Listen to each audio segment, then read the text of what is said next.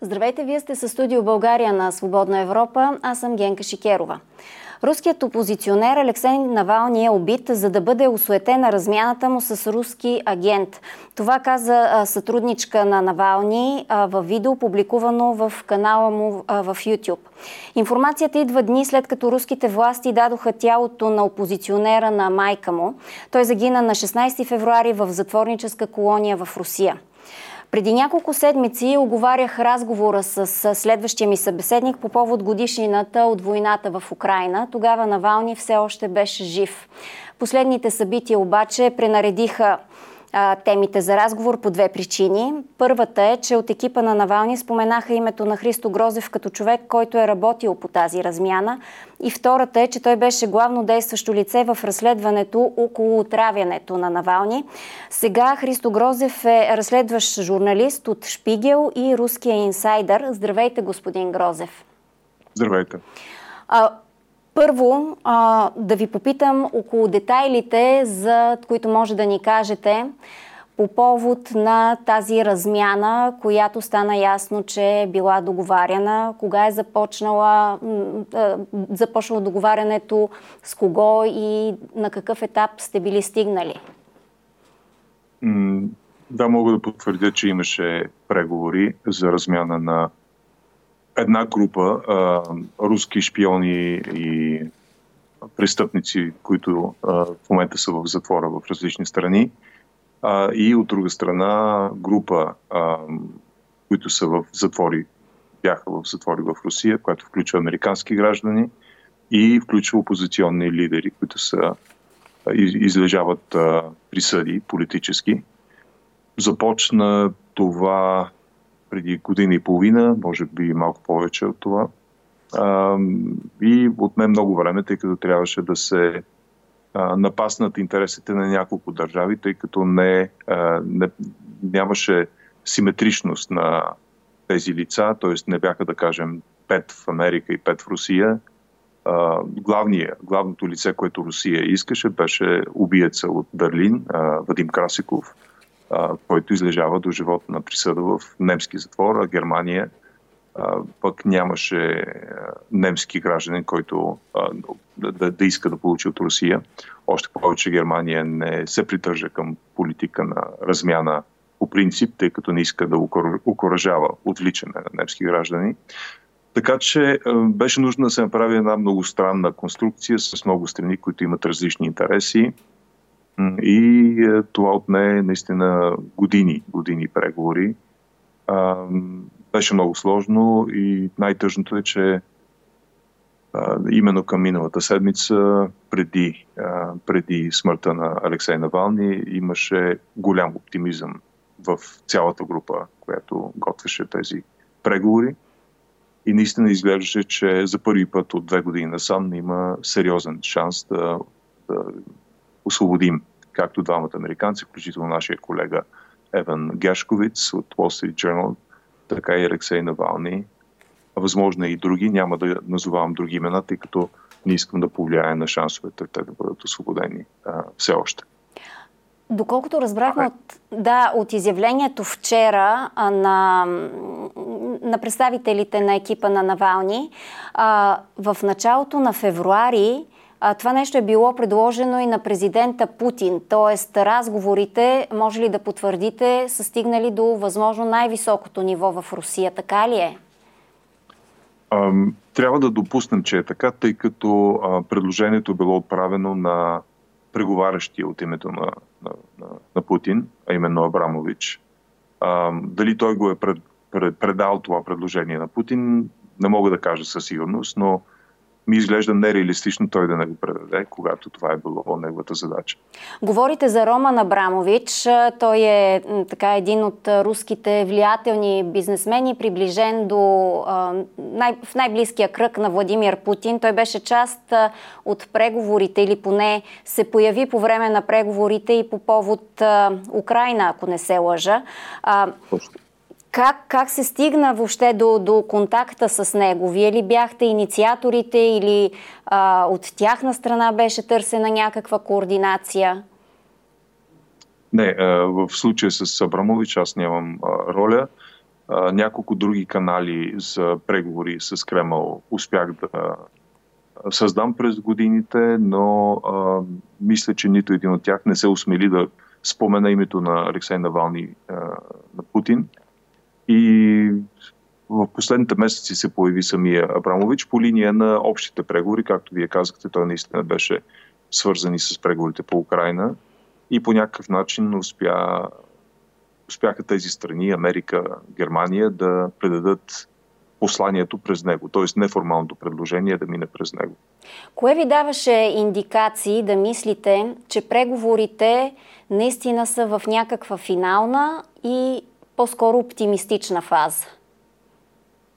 Оптимизма на преговарящите, на, на реално на представителите на държавите на Америка и на Германия в случая.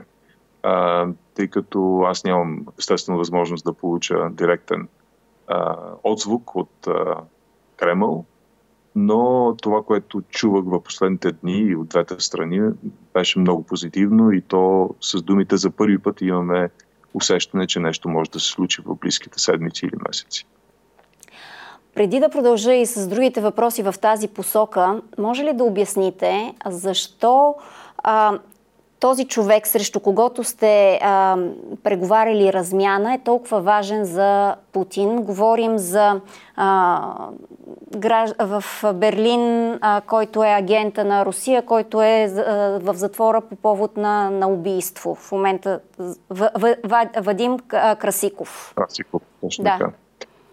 Да, много е важен и всъщност тук мога да, да, да кажа, че моята първоначална идея беше основана именно на непубличната важност на, на това лице, тъй като а, не беше очевидно, че той ще е най-ценният за Путин. А, за мен това беше очевидно, тъй като аз съм разследвал самото престъпление. Аз бях свидетел по делото в Германия през 2019-2020 година като експерт а, и знам а, важността на този убиец за Путин. А, ние открихме не едно, а няколко политически убийства, които той е извършил през годините, като изглежда, че всички те са били в интерес на Кремъл, в интерес на Путин.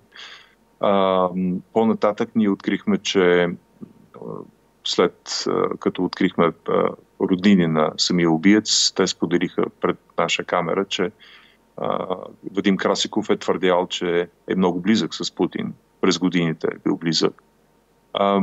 Освен всичко друго, дали имаме доказателства, че той е и представител на едно от елитните, един от елитните отдели на ФСБ, на, службата за сигурност на Русия, която Путин на времето беше неен председател.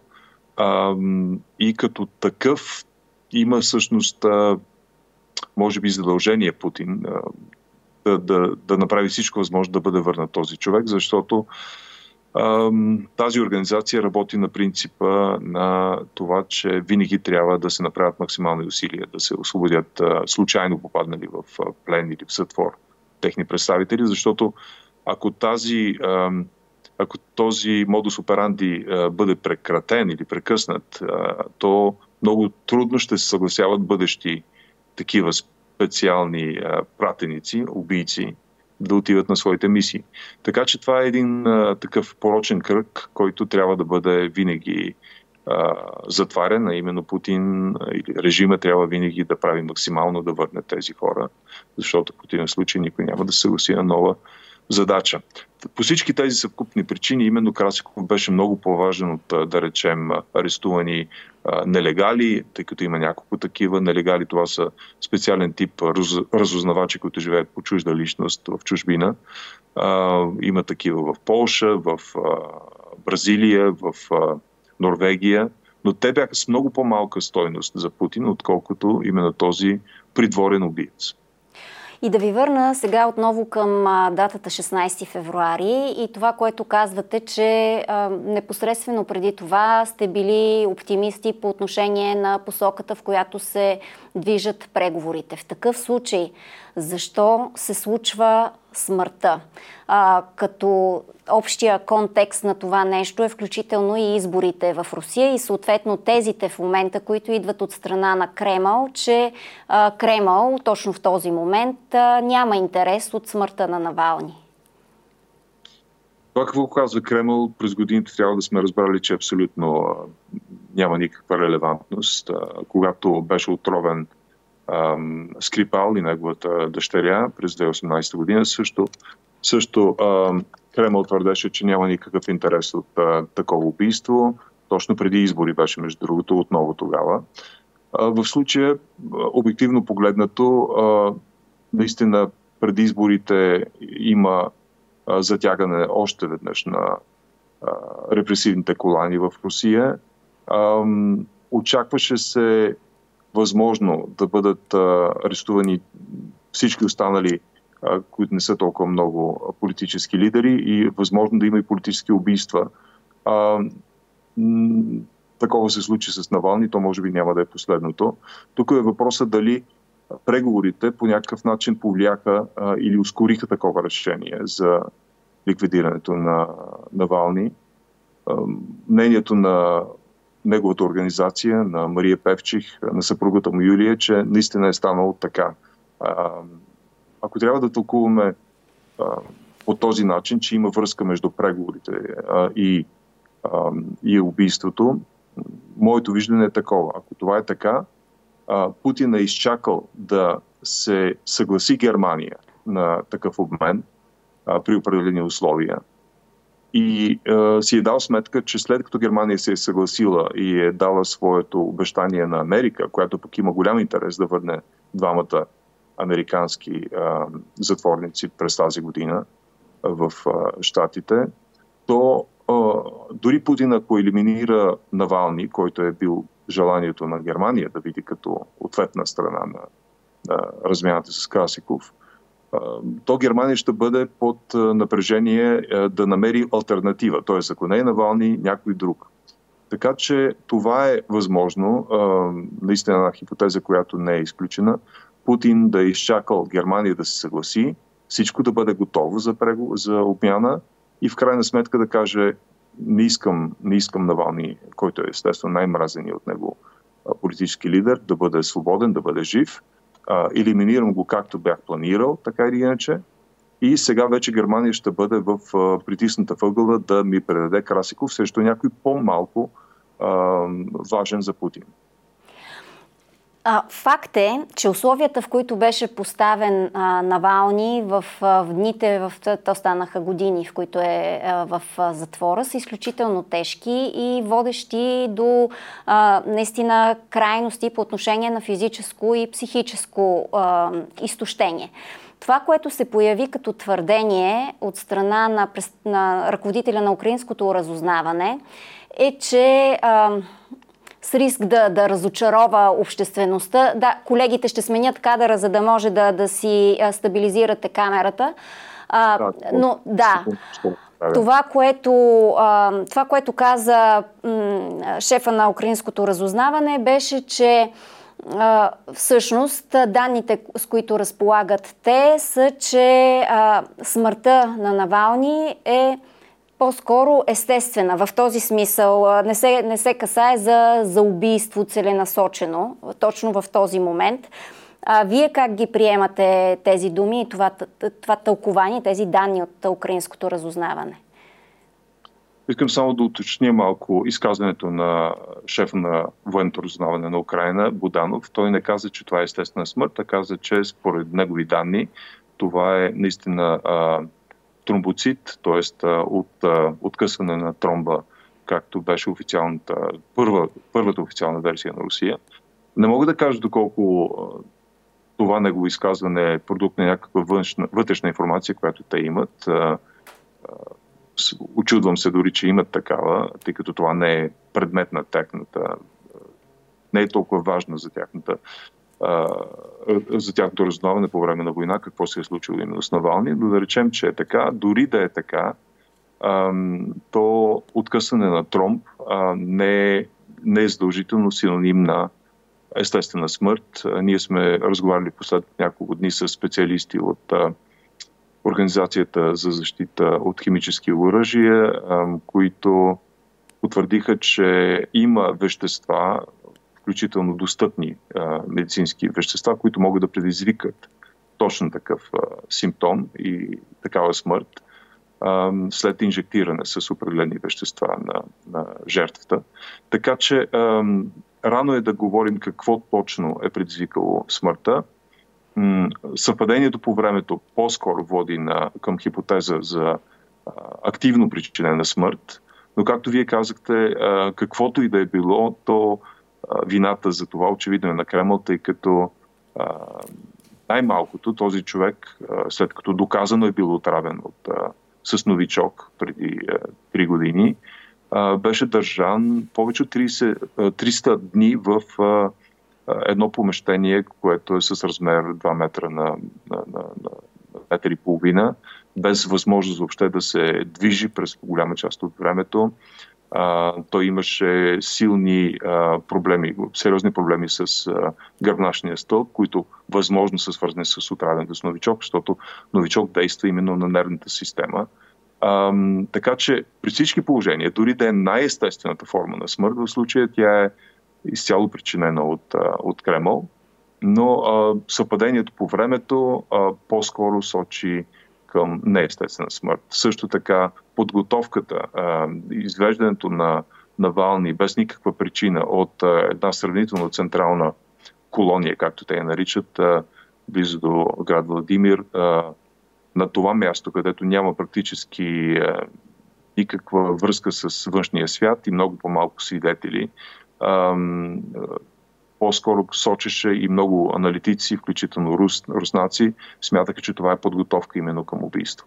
Отчасти отговорихте на следващия ми въпрос, защото беше обявено за това, това че вие ще сте част от разследващия екип, който ще работи по разследване на причините, довели до смъртта на, на Навални сега. Припомням само, че вие сте част от разследващия екип, а, който а, установи начина и хората и механизма, по който Навални беше отровен с а, новичок, когато беше изкаран да се лекува в Германия. Та в този смисъл, ако сега сте започнали вече някаква оперативна работа по това разследване, имате ли някакви конкретни факти вече събрани, които да ви водят по посока на изграждане именно на тази теза, че той е целенасочено, съзнателно убит на тази дата? А, трябва много внимателно да, да подбирам думите си, тъй като всяко разследване, което върви в реално време, може да бъде а, турби, торпедирано, както се казва, а, от предварително разгласявана информация. Най-малкото могат да бъдат а, скрити или изтрити данни, които разглеждаме. Мога само да кажа, че първоначалните данни, а, с които разполагаме, сочат а, към, към насилствена смърт, а не към естествена. Добре, няма да дълбая в тази посока а, съвсем съзнателно, защото знам какво означава да, да се работи в момента по, а, по доказване на определена теза. А, Сигурно следващия въпрос са ви го задавали стотици пъти в последните дни, но наистина изглежда необяснимо за външния свят. Защо Алексей Навар, Навални се върна в Русия от Германия, където тък му се беше възстановил след отравянето с новичок? Да, а, може би стотици пъти съм отговарял на този въпрос. А, и всеки път ми е сложно да намеря лесен отговор, тъй като а, и, и индикация за това, че за мен е сложно, беше въпросът, че аз задавах този въпрос на него, на семейството му, на всеки член на семейството му един по един, още тогава, когато той каза, че се връща, че е решил да се върне. А, отговора от всеки член на семейството му беше, всъщност реакция на очудване, че въобще задавам този въпрос. Сякаш за тях беше най-естественото нещо той да се върне в Русия. За да съм сигурен, че правилно ги разбирам, аз а, уточних, а, нали си давате сметка, а, конкретно в разговор с Юлия Навална тогава, нали си даваш сметка, че а, той ще бъде арестуван и ще бъде хвърлен в затвора в момента, в който касне в а, Москва. А, тя каза, да, разбира се, си давам сметка аз продължих. Даваш сметка, че това няма да е за ден-два, ще бъде за месеци. Тя ме погледна, сякаш разговаря с най-наивния човек и каза, какви месеци, Христо, говорим за години, а също така има голяма, голяма опасност той да бъде убит. а, при което аз естествено казах, и въпреки това ти го пускаш, тя каза, разбира се, той не може да живее като иммигрант, той е политик, а един политик трябва да бъде при хората, които очаква някой ден да гласуват за него. Защото по какъв начин той може да ги накара да излязат на улицата и да рискуват живота си, протестирайки против диктаторски режим, ако той самия не поема риск заедно с тях. След смъртта зададох същия въпрос на, т.е. С, вече с задна дата на дъщерята на Алексей и получих най- най-емоционално така смързяващ отговор, който а, показва просто какво е семейството и как мислят. Дъщеря му ми каза, а, да, аз си давах сметка, че риска от това той да не се върне жив е 50 на 50, но дори тези 50% бяха 50% надежда а, и трябваше да ги сравняваме с 100% липса на надежда. Така че по този начин разсъждава семейство на Вални, по този начин разсъждава и организацията около него. А, предполагам, има част от а, националната въобще култура на една малка част от руския народ, която е м- склонна към мъченичество с цел в бъдеще нещо да се случи. Не всички хора го имат това, не всички народи имат такава склонност. А, а, виждам също, че м- това, което Алексей направи, дава и своите плодове, а, тъй като жена му поема щафетата, тя, а, тя се поставя веднага на дулото на, на, на опасността. Виждаме, че а, серия дезинформационни кампании се опитват да унищожат нейната а, стойност, нейната репутация, което означава, че за Кремъл тя е също много опасен нов политик, нов наследник на Навални. Така че очевидно в семейството са проговаряли и са обсъждали този вариант, какво ще се случи, ако той бъде убит. И виждаме, виждаме следващата стъпка. Това е а, смелостта на Юлия Навалне. Последно, за да затворим тази тема, каква беше причината според вас толкова дълго време тялото да не бъде предавано на, на майката? Две причини виждам тук. Едната е държавният тероризъм, който виждаме на всяко ниво от Путин през последните месеци и години. Той за него е важно не само да убие човек, но и да покаже, че, а, че и ножа, и сиренето, и всичко е в неговите ръце и че няма никакво желание да се примирява с целия свят. Тоест, точно когато целият свят очакваше той да поне да върне тялото, той показва, че за него няма червени линии. Това е много важно за него в случая, когато той играе една игра на блъв глобална по отношение на Украина. А, и е за него много важно да, да знае, Запада да знае, че той няма да се спре пред нищо. Така че такива конкретни случаи, като например убийството, като например невръщане на тялото, то в неговите очи създава, допълва неговия имидж на хладнокръвен а, убиец, който няма да спре пред нищо и се надява по този начин да а, с такъв блъв да убеди Запада да спре да финансира и да помага на Украина, като един пример.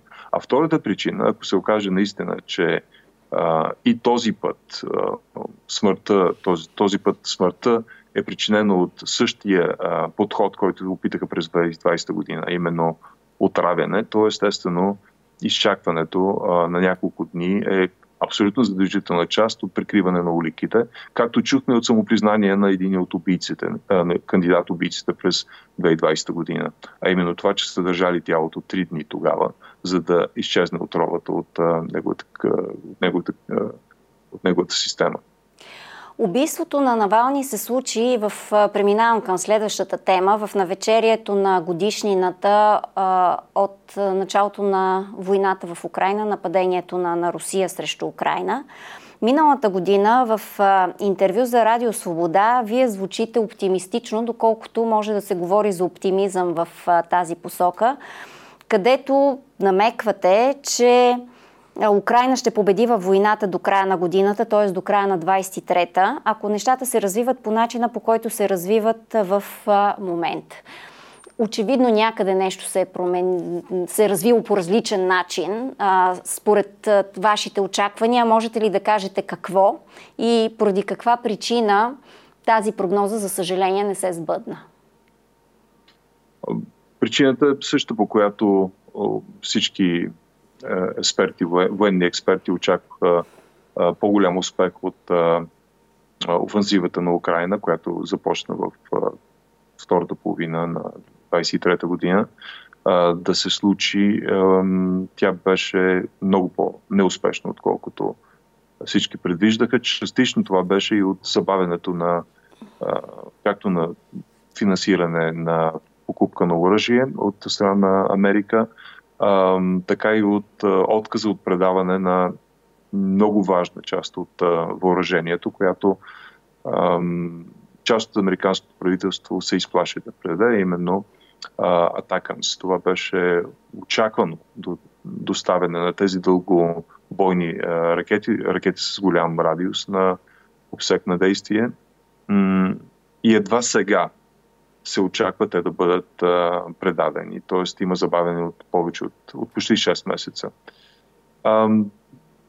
Аз продължавам да бъда оптимист, най-малкото защото са песимисти всички хора близки до Кремъл, с които аз общувам, за тяхната, за техния шанс да спечелят войната в близкосрочен план, но естествено има риск войната да бъде загубена не поради невъзможността на Украина да се защитава, а поради политически, геополитически развитие, като например евентуално спечелване на американските избори от Трамп, при което вече има ясни сигнали, че Трамп ще направи всичко възможно да притисне в ъгъла основно украинското, украинските лидери и много по-малко руския лидер, за да се получи примирие на, на, на, на условия, които са много приемливи за Москва, и съвсем неприемливи за Киев. Така че това е основният риск в, близката, в тази година.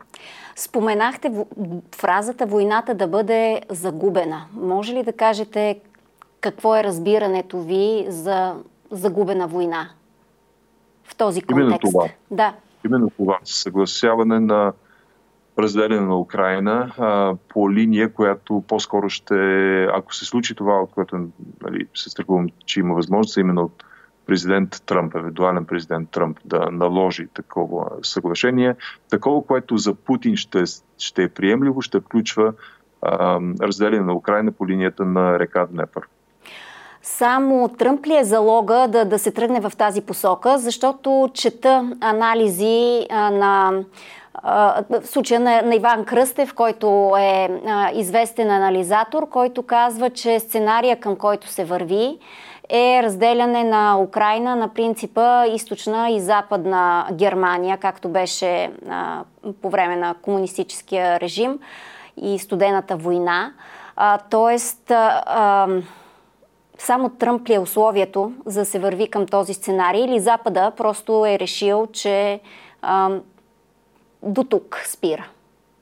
Запада не е решил това. Запада мога да гарантирам, че не е решил това. А, сегашното американско правителство не е решило нищо подобно.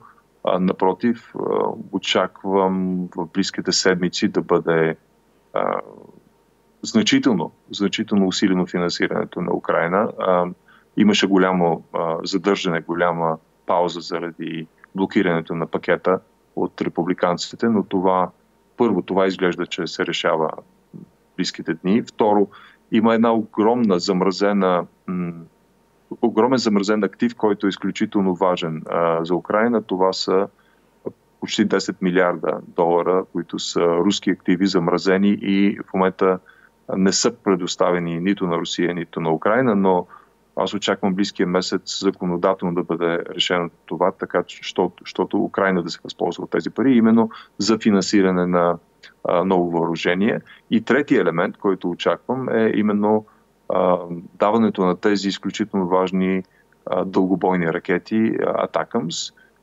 което дори до, до изборите в Америка и дори до евентуалната победа на Тръмп ще даде един сериозен шанс на Украина да обърне а, нещата и да си възвърне голяма част от териториите. Но дори в най-песимистичния случай, ако трябва да разгледаме една а, без Тръмп, една, един Запад, който към края на годината толкова се, ам, толкова се е уморил от помагане на Украина, вътрешно политически тази умора естествено присъства, ам, то пак няма да бъде а, разделяне на принципа а, река Днепър, което е нещо, което екипа на Тръмп а, се готви да наложи. Защото ако вземем дори сегашните а, завзети от Русия територии, те са много по-малки от а, цялостното разделяне по линията на, която се наричате линията на Кисинчер. А, и т.е. дори едно разделяне на Западна и Източна Украина по линия на сегашните завоюване територии от Русия няма да бъде толкова тежка а, загуба за Украина, колкото а, евентуален политически компромис наложен от Трамп колко готова е Украина в момента да, да продължава да, да, да води тази война, защото извън а, техническите параметри, за които говорим, свързани с доставките на оръжие и с а, снарядите, които не, не достигат, човешкият фактор също е много важен. А, имаме две тактики, без да съм експерт, но очевидно така изглежда на водене на войната. А, Русия, която хвърля огромни а, човешки жертви в, а, в тази война, без да знаем точните, разбира се, числа. И Украина, която пак без да знаем точните, е, точните цифри, но се опитва да бъде по, по-щадяща. В същото време се забелязва и умората. Виждаме, че президента Зеленски смени върховния главнокомандващ в, в Украина. Какво точно се случва там във вътрешно-политически план? Първо искам да кажа, че има корелация между международната помощ и мотивацията на, на армията и желанието на немобилизирани все още млади хора да влезат в армията. Тоест, част от загубата на мотивация през последните месеци е свързана с, с възприемането на падаща помощ и подкрепа от западния свят, от, от света. А, ако това се обърне, това би довело и до възстановяване на голяма част от мотивацията което аз очаквам да се случи. Но естествено, в, след като минат две години, от която и да е война, се наблюдава спад, значителен спад и деморализация, демотивация и от двете страни. Това е, не, не може да се избегне. От руска страна виждаме доказана демотивация под формата на това, че, например, Вагнер, които бяха частната военна компания, която беше, може би, най-ефикасната, най-ефективната част на, на руската а, военна машина, а, всички членове на Вагнер, с много малко изключение, се отказаха от а, подписване на нови контракти. И в момента тези, които подписаха контракти с Министерството на отбраната след смъртта на Пригожин, се опитват да се измъкнат по всякакъв начин от тях, включително и чрез корупционни плащания. А, Путин очаква да може да направи нова мобилизационна вълна от 800 хиляди до милион души след изборите. Той не би рискувал да го направи преди изборите, но по данни, по очаквания на хора близки до, до Кремъл, с които аз общувам, той няма да може да мобилизира повече от 150 хиляди, което не е незначителна цифра, но е много по-малко от това, което Путин очаква, че може да, да, да мобилизира, за да си постигне това разделение на Украина по линия на, Днепро, на Днепър. А, Украина може да мобилизира още 150 хиляди при положение, че има поддръжка от а, западния свят. Тоест, аз виждам сериозна възможност за паритет а, в близките няколко месеца. И при положение, че Русия е толкова, както и вие сама казахте, и е абсолютно вярно, че за Кремъл няма никакво значение загубата на човешки живот, тяхна страна.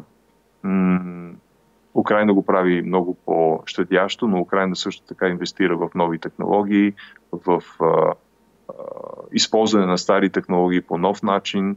А, очаквам още в близките месеци нова вълна от производство на, на дронове от ново поколение, които сега се разработят практически да станат операционни през май-юни. Съвсем, съвсем възможно е да имаме не, дори не паритет, а, а повече украински достъпни за мобилизация военнослужащи, отколкото от руска страна. Каква е ролята на България в целия този процес по две направления? Първо, по отношение на доставките на оръжие за Украина, защото а, знаем, че а, оборудването, което а, ние произвеждаме, е важно за тях с оглед съвместимостта, която имат заради така общото. Комунистическо минало и съветските стандарти, които бяха а, така валидни за двете държави. И второто направление е по линия на, на сигурността в, в Черно море и въобще а, атаките по отношение на, на България в вътрешно-политически план. Естествено, а, статуквото в момента е такова, че Украина зависи от България значително, от производството на, от продължаващото производство на артилерийски основно амуниции, защото има производствени линии, те са напълно в момента изчерпани и всичко, което се произвежда, се продава практически на фьючерсен принцип, т.е. бъдещи продажби има на бъдещо, бъдещо производство, което се заплаща сега. Това е, да не забравяме, че това е огромен приход в хазната, в българската хазна, както и данъчи. Тук, тук си позволявам да ви прекъсна, за да направим едно уточнение, защото а, по време на а, предишното а, правителството, което беше на Кирил Петков, в което а, министър на економиката и вице-премьер тогава беше Корнелия Нинова, тогава имаше големи дебати по отношение на износа на оръжие за Украина. Тогава Корнелия Нинова а, се кълнеше, че нито един патрон а, не е излязал а, от България за Украина. И тогава се появиха информациите за фирмите посредници, както и данни за това, че има да ги наречем злоупотреби с това едни фирми да, да минават пред други фирми на, на опашката от чакащи да, да получат продукция, която да изнесат. Доколко има проблем по цялата тази верига, която в крайна сметка води и до ускъпяване на амунициите, които стигат до Украина? Да, абсолютно сте права. Аз в Твитър още тогава критикувах политиката на тайна подкрепа от страна на България към Украина, защото тази тайна подкрепа, която а, трябваше да бъде направена с цената на възможността Корнелия Нинова да отрича това заради нейния електорат, който се очакваше да бъде против а, доставка на оръжие за Украина, доведе именно до тази огромна верига от посредници, която създаде ускъпяване значително в пъти, в пъти, а не в проценти за Украина и очевидно изчерпа значително техния бюджет много по-рано, отколкото можеше. Тоест, България помагаше, криеше тази помощ, създаваше негативен имидж на България пред цивилизования свят и в същото време посредници, част от които а, обслужващи политиците, които, а, които се криеха от помощта на Украина а, или давайки им част от а, комисионните, успяха да забогатеят страшно много. Тоест да намеквате за корупция по отношение да. на... Имате ли конкретни данни за това нещо? Да, дори български колеги ги бяха споделили и за мен те изглеждаха много убедителни. Но надявам се български колеги и институции, които се занимават с борба с корупцията, да публикуват това колкото може по-скоро. Тоест има нещо, но не е публикувано, така ли да разбирам? Да, има фирми, които, които бяха посредници за които имаше достатъчно убедителни доказателства. Това не е мое разследване, но български колеги го споделиха с мене, че са свързани с, а, с БСП. И хора от БСП са получавали комисионни заради това, че са спомагали за това едни фирми да минат пред други фирми на, на опашката за оръжие, която е къ... тогава се говореше с две години напред, че се сключва сделките. Тоест, колкото по-рано си вземеш поръчаното оборудване, толкова повече и по-бързо ще спечелиш пари. Да, да обясна най- най-общо схемата. А украинците имат ли проблем с това нещо? Защото вие казахте, да. те, те са си изчерпали бюджета, т.е. те, те би трябвало да кажат, извинете, ама какво правим? На, онзи е, момент, е, към онзи момент за Украина беше толкова важно въобще да продължава е, достъпа до българския пазар. Те бяха финансирани от, също от Англия, от Америка, че дори те си затваряха очите към това, към тази злоупотреба, само и само да не се прекъсне, прекъсне този канал на тайни продажби към Украина.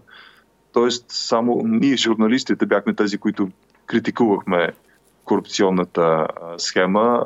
Дори за Украина тя беше що бъде приемлива. А има ли разследване в Украина а, във връзка с корупция по повод тези да. доставки? Има такова разследване. Тоест Украина да. разследва възможна корупция в България във връзка с доставките на оръжие? А, включително България, тъй като тези схеми са транснационални, те включват верига от посредници България, Румъния, Полша, Словакия, а, но а, организацията, която се нарича Държавно бюро за разследване в а, Украина в момента води такова транснационално разследване за злоупотреби, което включва и България. Добре, значи ще чакаме повече информация по този повод. И другата част на въпроса, защото той беше много голям в моя въпрос, по отношение на сигурността в, в Черно море и заплахите, които са срещу България. В момента има очевидно блафиране от страна на, Русия по отношение на това на какво, каква цена плащат всички страни за това, че подкрепят Украина има блафиране особено по отношение на България, тъй като знаят, че има голяма част от населението, което е сляпо русофилско.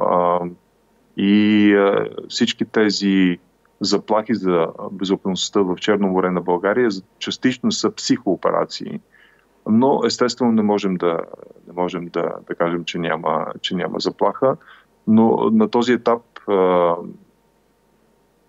Русия няма превес и няма надежди да а, усили своята военна а, атака през Черно море, тъй като Украина беше много-много ефективна в унищожаване на ключови а, ингредиенти на руската морско военна, военна машина. Така че не очаквам а, активизиране именно от Черно море в, през тази година и затова не виждам и големи сериозни опасности за България. Как изглежда отвън вътрешно-политическата ситуация в момента в България, която е изключително нестабилна през последните няколко години? В последните месеци на преден план са така наречените евроатлантици и един от най-големите защитници, всъщност говорители срещу Русия е съпредседателят на ДПС Делян Пеевски. Питам ви, защото вие в, в миналото имате впечатления от него, защото вие бяхте, а, имахте опит по повод купуването на 24 часа и труд, където по някакъв начин пътищата ви се преплетоха. В този смисъл, как ви изглежда ситуацията и неговия евроатлантизъм в момента? Всъщност, ще кажа, пътищата се преплетаха много по-рано, тъй като ние или аз бях автор на сигнал до Европейската комисия във връзка с монополизиране на медийния пазар от страна частично на банката, частично на групата на... За КТБ говорите? КТБ, да. А, така, и тогава, напомням ви, но не е нужда да ви напомням, че тогава пътищата пък на КТБ и на а, съпътстващите а, бизнеси бяха доста свързани с Русия. А, и не бяха евроатлантически в този смисъл.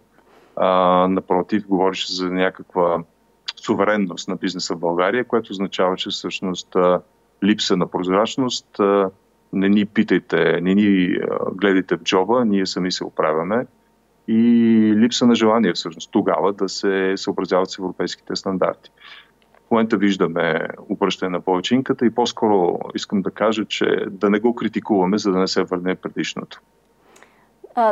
Тоест да, да приемем, че това нещо е искрено, така ли?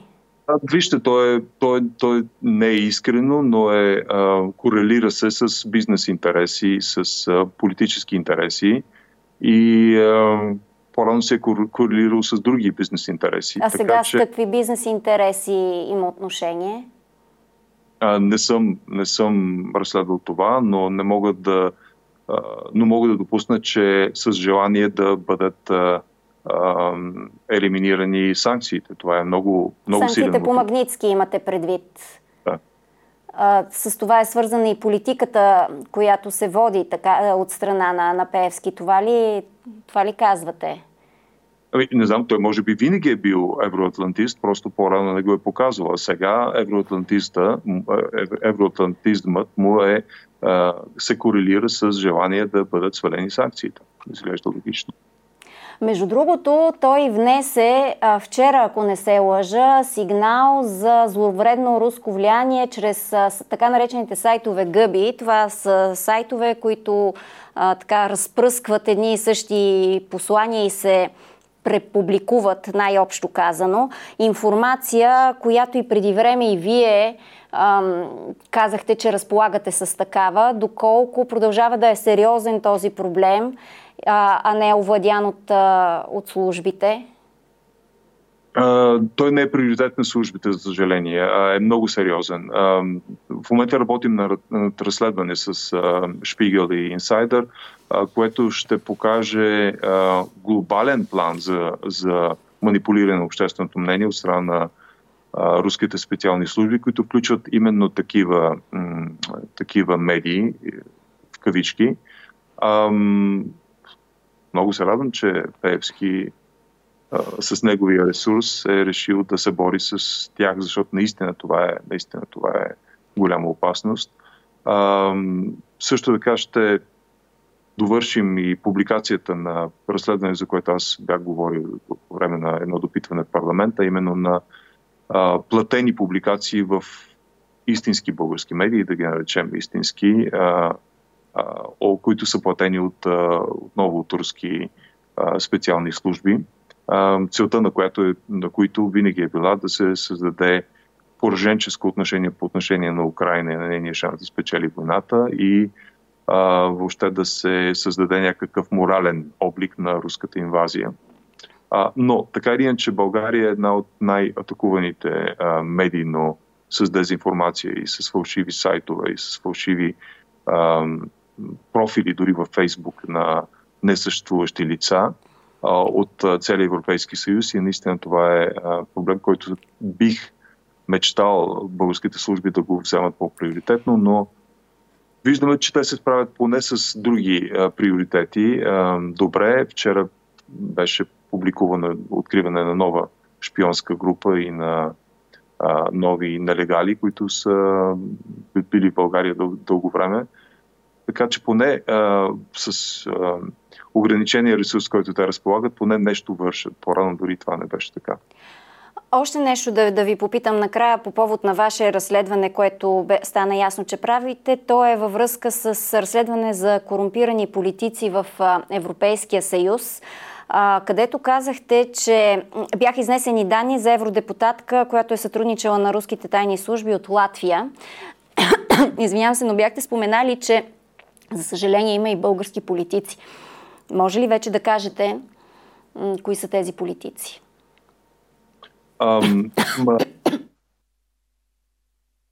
а, мисля, че близките две-три седмици ще публикуваме ам, нова статия, ам, която посочва няколко десетки европейски политици или лидери на обществено мнение, които са част от тази група на влияние директно от руските служби ФСБ, в случая пета служба на ФСБ.